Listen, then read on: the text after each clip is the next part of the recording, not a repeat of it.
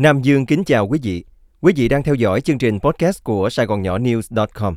Sau đây, mời quý vị nghe bài Biển Đông lại dậy sóng của tác giả Mai Vũ Phạm. Căng thẳng giữa Trung Quốc và Philippines lại nóng thêm với việc Manila cáo buộc lực lượng bảo vệ bờ biển Trung Quốc sử dụng dòi rồng để chặn một tàu tiếp tế quân sự của Philippines chuyển thực phẩm, nhiên liệu và nước uống cho các binh sĩ đang đóng trên một tàu chiến không còn hoạt động ở bãi cỏ mây.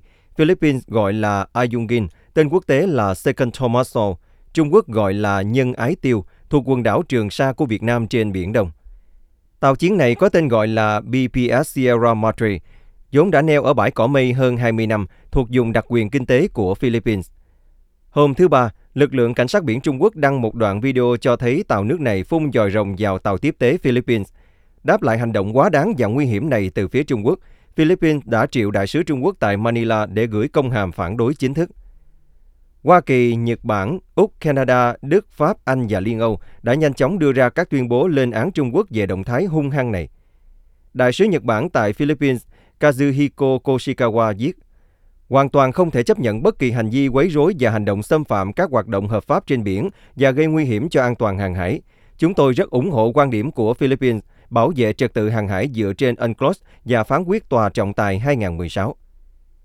Đây không phải lần đầu tiên Bắc Kinh dùng dò rồng ngăn chặn Philippines tiếp tế cho binh sĩ đóng trên BPS Sierra Madre. Bãi cỏ mây thuộc chủ quyền nước nào? Dựa trên các ghi chép lịch sử cách đây gần 4.000 năm, Trung Quốc đã ngang ngược tuyên bố chủ quyền với gần như toàn bộ Biển Đông, bao gồm bãi cỏ mây. Bắc Kinh đã minh họa tuyên bố vô lý của mình bằng một đường chín đoạn, đường lưỡi bò mơ hồ, xâm phạm các vùng đặc quyền kinh tế của Brunei, Indonesia, Malaysia, Philippines, Đài Loan và Việt Nam. Sự hiện diện võ lực của Trung Quốc ngày càng tăng ở Biển Đông, vốn bắt đầu từ nhiều thập kỷ trước. Vào năm 1974, Bắc Kinh đã dùng võ lực để chiếm quần đảo Hoàng Sa thuộc chủ quyền Việt Nam. Năm 1995, Trung Quốc chiếm đóng đá dành khăn, Mishap Reef, và năm 2012, Trung Quốc cũng chiếm luôn bãi Scarborough thuộc chủ quyền Philippines. Năm 2013, Philippines kiện Trung Quốc ra tòa án quốc tế về luật biển liên quan tới các tranh chấp ở Biển Đông. Theo Công ước Liên Hiệp Quốc về luật biển 1982 UNCLOS, các quốc gia có quyền sở hữu 12 hải lý từ bờ biển của quốc gia đó, được cho là lãnh hải của họ, và dùng đặc quyền kinh tế tiếp giáp với lãnh hải, mở rộng hướng ra biển với một khoảng cách không quá 200 hải lý, tương đương 370 cây số từ đường ven biển của quốc gia đó. Ngày 7 tháng 12 năm 2016, Tòa án quốc tế phán quyết những tuyên bố của Bắc Kinh tại Biển Đông là không hợp lệ và các hành động quân sự của Trung Quốc đã vi phạm chủ quyền của Philippines. Ngay sau đó, khoảng 40 quốc gia, bao gồm Hoa Kỳ, đã ra tuyên bố chính thức yêu cầu Trung Quốc phải tuân theo phán quyết của Tòa án quốc tế. Tuy nhiên, hơn 6 năm kể từ phán quyết của Tòa quốc tế, Bắc Kinh vẫn phớt lờ và vẫn tiếp tục chính sách bắt nạt ngang ngược của nước này trên Biển Đông. Tất nhiên, dường như ai cũng hiểu vì sao Trung Quốc phải chiếm được Biển Đông bằng mọi giá. Lợi ích kinh tế và an ninh khổng lồ. Cơ quan thông tin năng lượng Hoa Kỳ ước tính rằng Biển Đông có trữ lượng dầu khí vào khoảng 190.000 tỷ feet khối khí đốt tự nhiên, 11 tỷ thùng dầu. Biển Đông cũng ước tính có khoảng 80 tỷ tấn băng cháy, là nguyên liệu được xem là nguồn năng lượng thay thế tiềm năng trong tương lai. Nguồn băng cháy tại Biển Đông có thể giúp Trung Quốc giải quyết nhu cầu dầu mỏ trong 200 năm. Việc kiểm soát các huyết mạch của Biển Đông sẽ cho phép Trung Quốc có khả năng làm gián đoạn hoặc đe dọa làm gián đoạn con đường vận chuyển hàng hóa quan trọng của các quốc gia Đông và Đông Nam Á. Nếu thành công kiểm soát Biển Đông, Trung Quốc có thể ngăn chặn hỗ trợ quân sự của Hoa Kỳ cho Đài Loan trong trường hợp xảy ra chiến tranh ở eo biển Đài Loan. Tính tới thời điểm này, Trung Quốc đã biến ít nhất 7 khu vực tranh chấp tại Biển Đông thành các căn cứ quân sự được bảo vệ bằng quả tiễn. Vì sao Philippines cho tàu BRP Sierra Madre neo ở bãi cỏ mì? Philippines là quốc gia thách thức tuyên bố đường lưỡi bò của Trung Quốc mạnh mẽ nhất. Năm 1999, Philippines đã cố ý cho BRP Sierra Madre, một tàu chiến cũ nát có từ thời đệ nhị thế chiến, neo tại bãi cỏ mây, để thể hiện quyết tâm chống lại sự hung hăng của Trung Quốc và khẳng định chủ quyền ở Biển Đông. Bãi cỏ mây nằm cách đá dành khăn do Trung Quốc kiểm soát khoảng 38 cây số về phía đông, cách đảo Palawan của Philippines khoảng 200 km và cách đảo Hải Nam của Trung Quốc hơn 1.000 km. Các binh sĩ đóng quân trên tàu chiến BPS Sierra Madre sống nhờ vào lương thực được tiếp tế thường xuyên bởi các tàu quân sự của Philippines. Nhưng lực lượng bảo vệ bờ biển của Trung Quốc thường xuyên theo dõi hoặc ngăn chặn các hoạt động tiếp tế này. Số lần đối đầu với Trung Quốc đã tăng trong năm nay với việc Philippines cáo buộc một tàu Trung Quốc hiện diện các thao tác nguy hiểm chống lại một trong các tàu chiến của họ tiến lại gần bãi cỏ mây vào tháng 7 vừa qua. Philippines cũng cáo buộc rằng Trung Quốc đã chiếu tia laser cấp độ quân sự vào một con tàu khác của nước này, gây mù tạm thời cho thủy thủ đoàn vào tháng 2.